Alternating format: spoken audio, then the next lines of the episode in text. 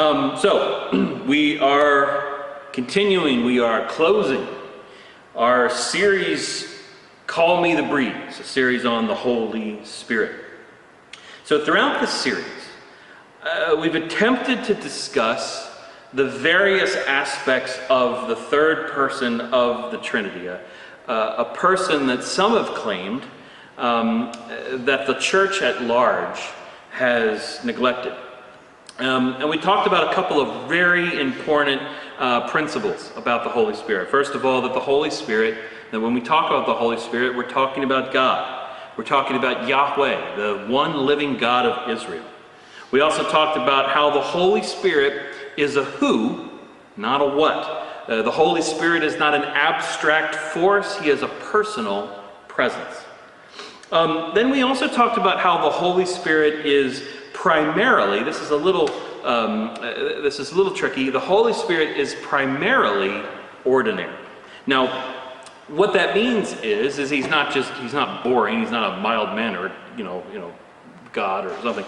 He, he, he's just uh, as present with you. We said, when we say that the Holy Spirit is ordinary, we mean that the Holy Spirit is just as present with you on a Wednesday afternoon as he is on a Sunday morning. Now that being said, that isn't to say that there isn't something special that happens when God's people gather for worship. But it doesn't mean that the Spirit neglects us in our times when we don't might not feel particularly moved by it. Also, we heard from Jesus that the Holy Spirit is our advocate. Um, he is the living Spirit of God who is on our side. Um, he's our helper, our counselor, our comforter, our keeper. Then last week we talked about how the Holy Spirit is evangelical. Um, he is all about empowering the church to proclaim the gospel to the whole world. As such, the Spirit is interested in the church being all-inclusive. The Spirit is interested in the church living into its diversity for the sake of unity.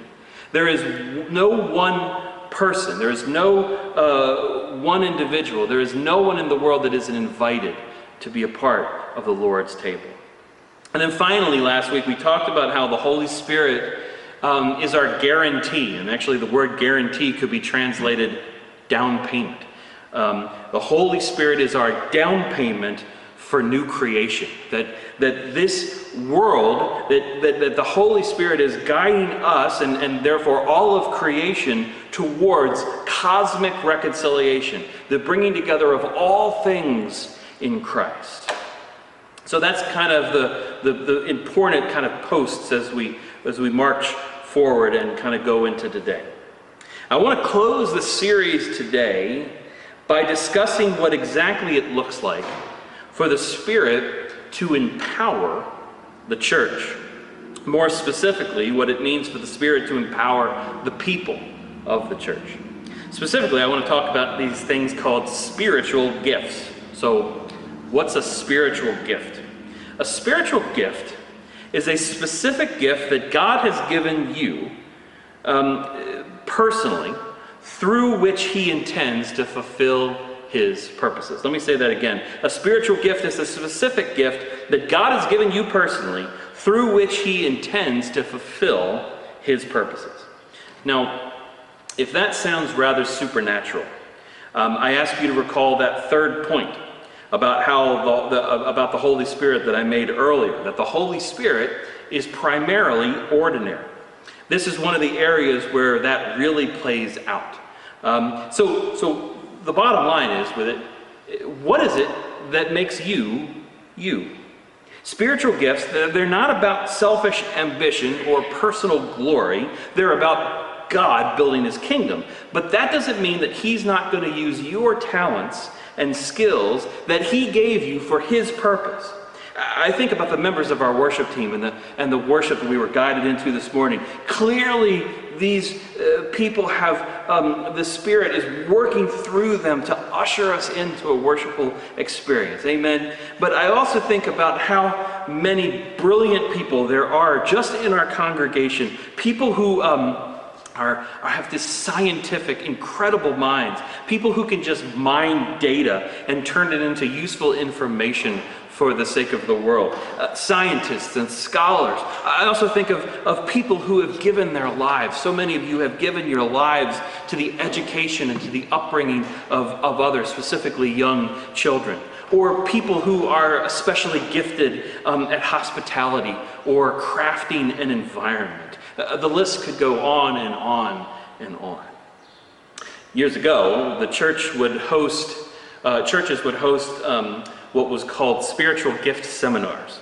Basically, you would come to this day-long seminar and you'd take a test uh, that would help kind of guide you into a better understanding of your particular spiritual gift.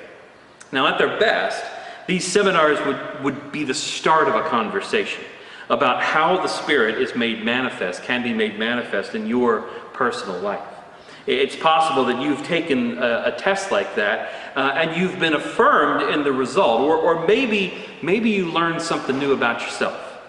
For instance, maybe you never realized how strong a gift of wisdom you had until it was kind of laid out for you on paper. Or maybe you never realized that your administrative gifts or your gifts of hospitality could be used for God's glory, and a seminar or a test like this kind of helped you see that. Uh, I've taken uh, various tests myself over the years. I, I tend to, to score differently to, kind of depending on what mood I'm in. Um, uh, I, I tend to score high on what's called discernment, basically, you know, sensing God's activity in a person or a situation, um, and apostleship, which is basically like spiritual entrepreneur, looking for the thing that needs to be started. Um, but, but that being said, there, there are a few reasons why spiritual gift seminars aren't as popular as they used to be. First of all, the lists in the Bible were never meant to be ex- uh, exhaustive. We're going to look at one of those passages in a moment. The, they do indeed list spiritual gifts, but, but as Jason has talked about before when we preached through First Corinthians um, several times, uh, the point is not to treat this like uh, Myers-Briggs, like personality test or something. Um, the point was never to give you kind of a narrow view of how you should be spending your kingdom energy. Uh, the point is always to see how God intends to use your life for His purposes. Another reason why gift inventories aren't very helpful is because they can kind of pile, uh, help you pile on excuses as to why you don't have to do the things that you're called to do. Uh, for instance, just because you scored low in mercy doesn't mean that you're not called to be merciful.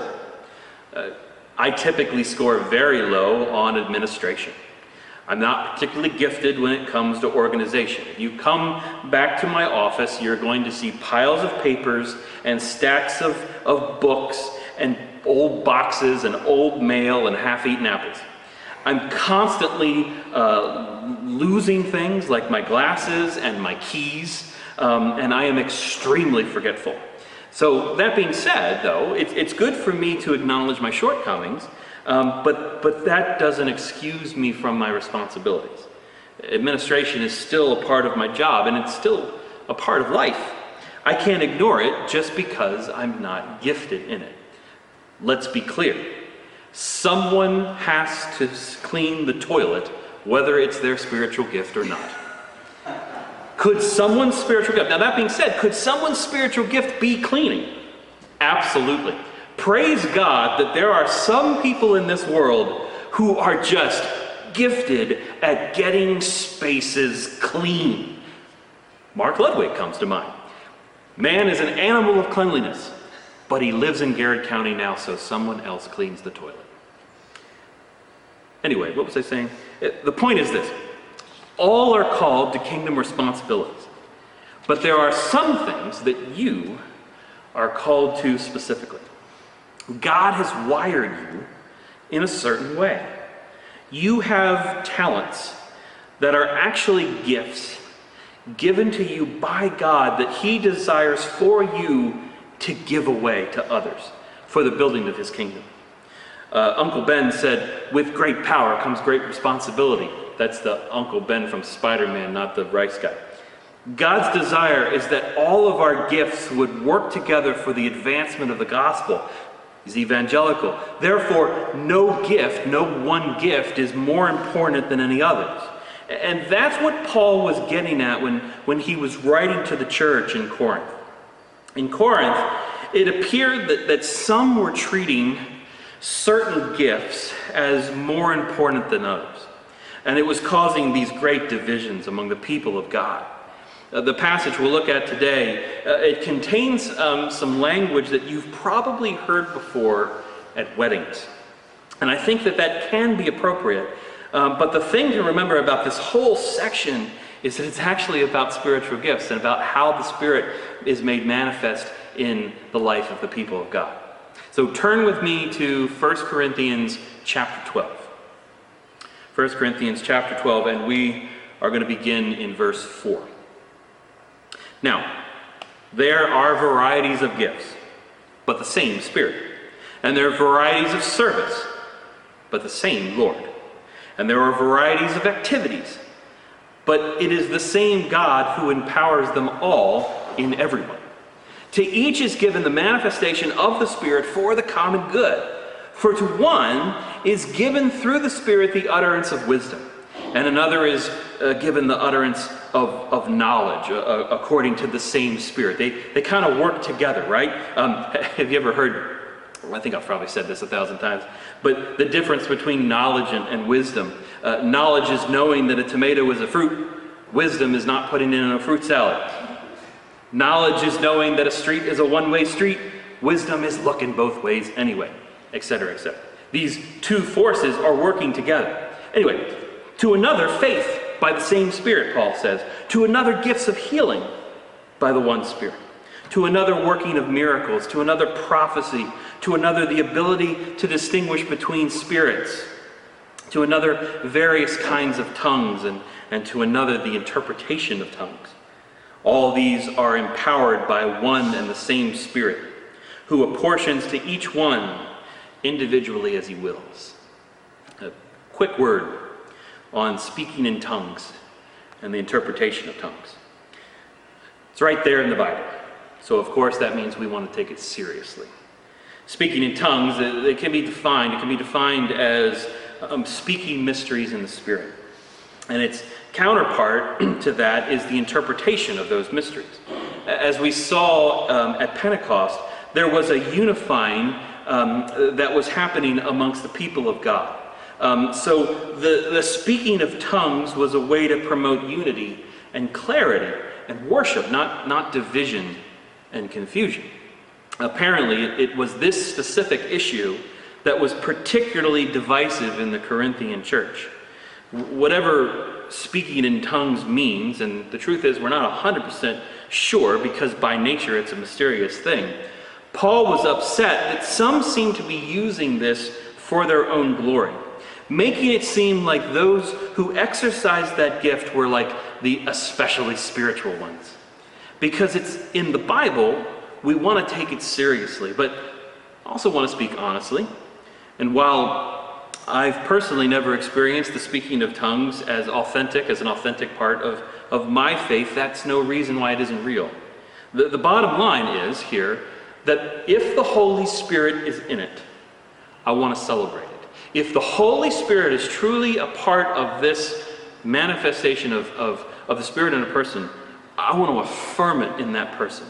Um, if that is the way that God would like to help me grow, grow closer to Him and to love others, I'm all in. I think that's what Jesus was getting at when He spoke so harshly uh, about the deadly danger of blaspheming against the Holy Spirit. When you are so utterly convinced that the things of God are actually the things of evil, that is a, a deadly path. So we pray that the Holy Spirit would guide us in His truth. If something really is of the Spirit, we want to affirm it. We want to celebrate it. For, Paul continues in verse twelve, for just as the body is one and has many members, and all the members of the body through many are one body, so it is with Christ. For in one Spirit we were all baptized into one body, the church. Jews or Greeks, slaves or free, all were made to drink of one Spirit. For the body doesn't consist of one member, but of many. If the foot should say, because I'm not a hand, I do not belong to the body. That's my impression of a foot. Um, that would not make it any less of a part of the body. And if the ear should say, well, because I'm not an eye, I don't belong to the body. That's my impression of an ear. That would not make it any less a part of the body. If the whole body were an eye, where would be the sense of hearing? If the whole body were an ear, where would be the sense of Paul? Uh, where would be the sense of smell? And we want to say, ooh, Paul, that's deep. You know, think about ear people walking around that can't smell. but, but as it is, God arranged the members of the body, each one of them, as he chose. If all were a single member, where would the body be? Where would the collective unit be? As it is, there are many parts, but one body. The eye can't say to the hand, I have no need of you, nor again to the feet to the hand, uh, the head to the feet, I have no need of you. On the contrary, the parts of the body that seem to be weaker are indispensable. And on those parts of the body that we think less honorable, we bestow the greater honor. And our unpresentable parts are treated with greater modesty, which our more presentable parts, they don't require. This, this is why we celebrate people who are behind the scenes, because the person in the spotlight doesn't need any more spotlight than they already have because they're in the spotlight. So let's bring out those behind the scenes and celebrate them. Make sure that they know that they are loved and affirmed and that they are valued. They are an essential part of what the church is all about. Paul goes on, but God has so composed the body, giving greater honor to the part that lacked it, that there may be no division in the body, but that the members may have the same care for one another. If one member suffers, all suffer together. If one member is honored, all rejoice together. Now you, you are the body of Christ, and individually members of it. And God has appointed in the church first apostles, second prophets, third teachers, then miracles, then gift of healing, helping, administrating, various kinds of tongues. But but are all apostles? You know, is everybody an apostle? Are all prophets? Is everybody a prophet? Are all teachers? Do all work miracles? Do all possess gifts of healing? Do all speak in tongues? Do all interpret? No, no. But but you guys keep desiring the higher gifts. You guys keep going after this um, uh, with your ambition, and it's causing division, Paul's saying. No one person can do this. The Spirit has crafted his church so that in Christ we are greater than the sum of our parts. Years ago, my first job in ministry was, was an, as a, an elementary intern for Grace Fellowship Church. It was actually twenty years ago, uh, this month that I started there. I printed lessons, and I cleaned classrooms, and I answered emails, and I painted walls, and I attended lots and lots of meetings. It was a great first job uh, to have, because in ministry I had other jobs before that, but um, even though I was exposed to one small aspect of church ministry in my daily duties, it, it also allowed me to to see the big picture of, of what it meant to work on a church staff. I started that job as this eighteen-year-old kid, and I was, it wasn't long before I found myself in rooms that I thought I'd never be in. Have you ever had one of those like professional experiences where you look around, you start looking around at everyone else in the room, and you start think, like, what the heck am I doing in this room? I don't even deserve to breathe the same air as these people. I'm just some kid from Parkville. What am I doing here? But my boss at the time, he would do this most incredible thing. He'd introduce me to people, these people who I had grown up listening to and learning from, these people who were my heroes. And he would use my full name. That may not seem like an incredible thing, um, but but it actually meant a lot. Being introduced at all was, was more affirmation than I'd ever experienced in my life, but but even more important than that, it, it, it wasn't, hey, this is our intern Joe, you can get him to do something if you want. It was far more intentional than that. It was, have you met Joe Miller? And then he'd say something to this person who was my hero, that was kind. And he would mention some detail to, about me that, that meant that he had listened to something that I had said earlier. And I felt like I mattered. I felt like I had purpose, like I had business there. The whole encounter couldn't have taken more than twenty seconds. But here I am talking about it twenty years later. The challenge in Corinth, the challenge with any organization, is that it's easy to make the flashiest gifts appear to be the most important. As we've talked about before, the most dangerous thing about my job is that is that any of us could see, that any of you could see me as New Hope personified. Since I want to represent New Hope well, that's not a completely bad thing, um, but it certainly um, wouldn't be great if it seemed like it all depended on me.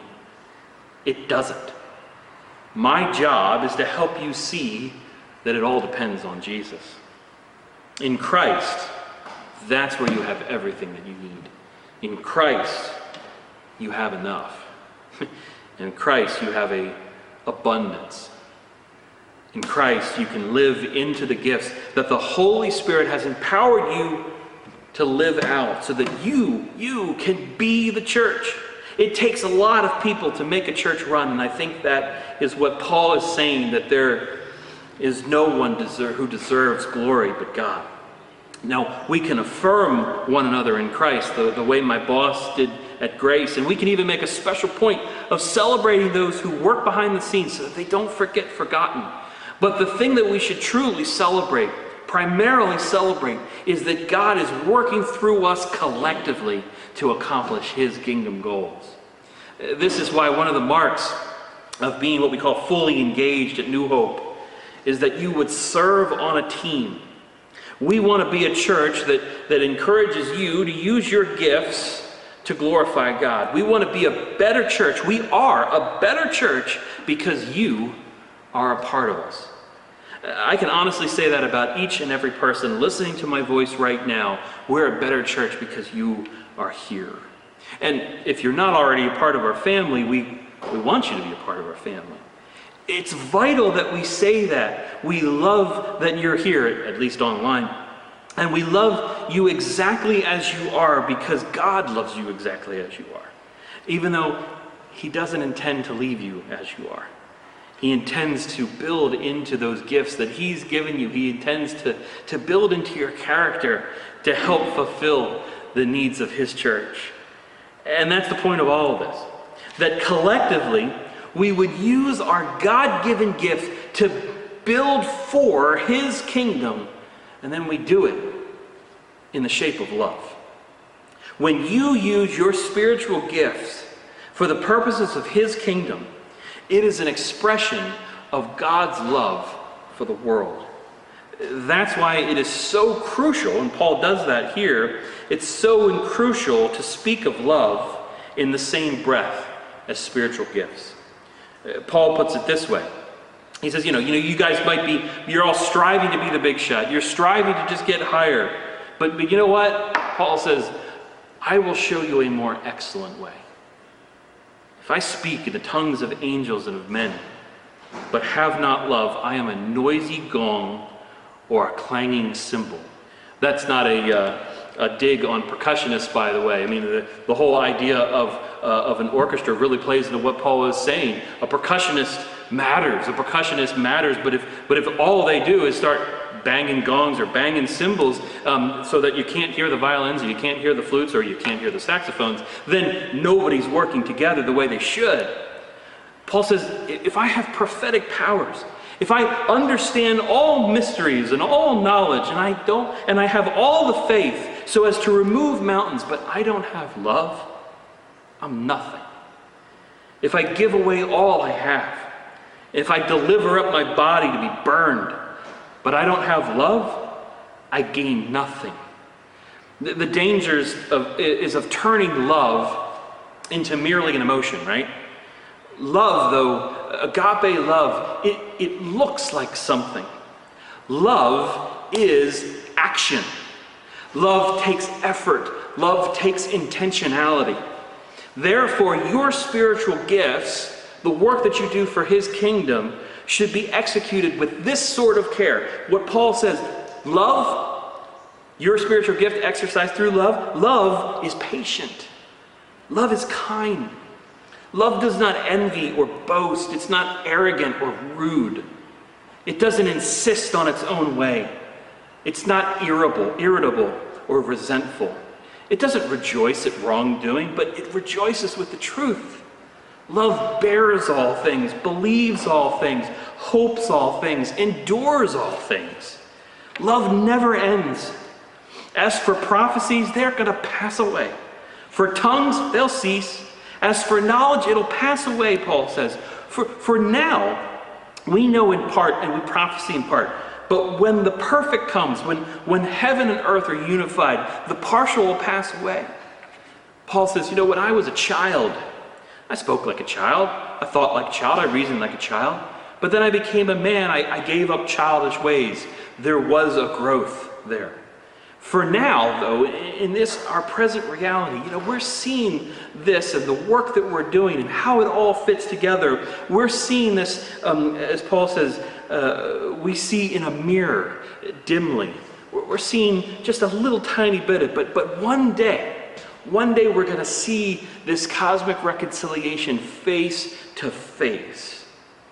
Now I know in part, but then I'll know fully, even as I have been fully known. So these, think about that that, that principle of of, um, of the guarantee, of the down payment, like the, the, these little things that God is doing in my life, these gifts that he has been given to me. One day those things will truly be made manifest when I can truly put down this, this ugliness, this distortion of sin in my life and truly live in the presence of God in the unified, reconciled heavens and earth. That is when I will truly find my ultimate purpose and, and his promise for me. So, for now, faith, hope, and love abide.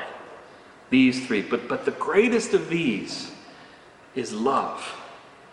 To, to turn love into merely an emotion, it's to do a serious discredit to it. Whatever you do, church, whatever spiritual gift you have, whatever you put your hands to, whatever you say with your mouth, whatever you type to others on social media, it has to be in the shape of love, or it is to be of no value to the kingdom. And Paul is pretty darn spe- specific. What does love look like? What does it look like when you're using your spiritual gifts for the purposes of love? It looks like patience, because not everybody's perfect. It looks like kindness, because kindness is more important than being right.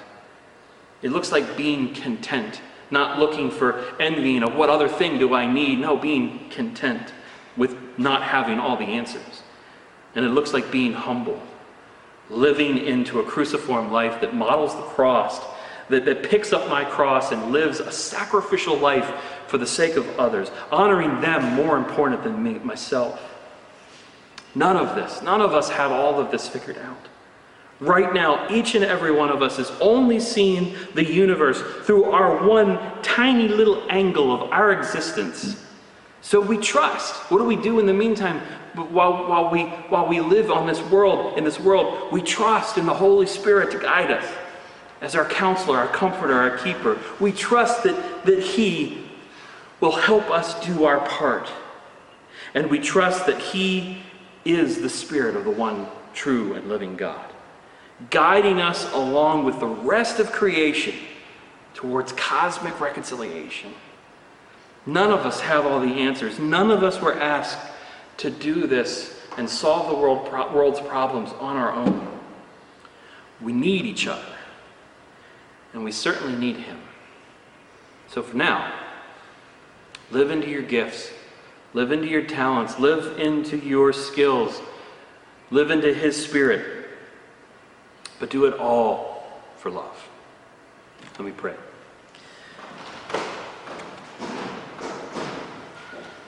Father, we thank you that your Holy Spirit guides us in the truth of love. Help us to not see love as merely an emotion, as merely as a warm, fuzzy feeling that we have towards others. No, love is an intentional effort to love others sacrificially. Help us to do that difficult business of knowing that love is going to cost us something. True love is going to cost us something. It's going to cost us um, our pride.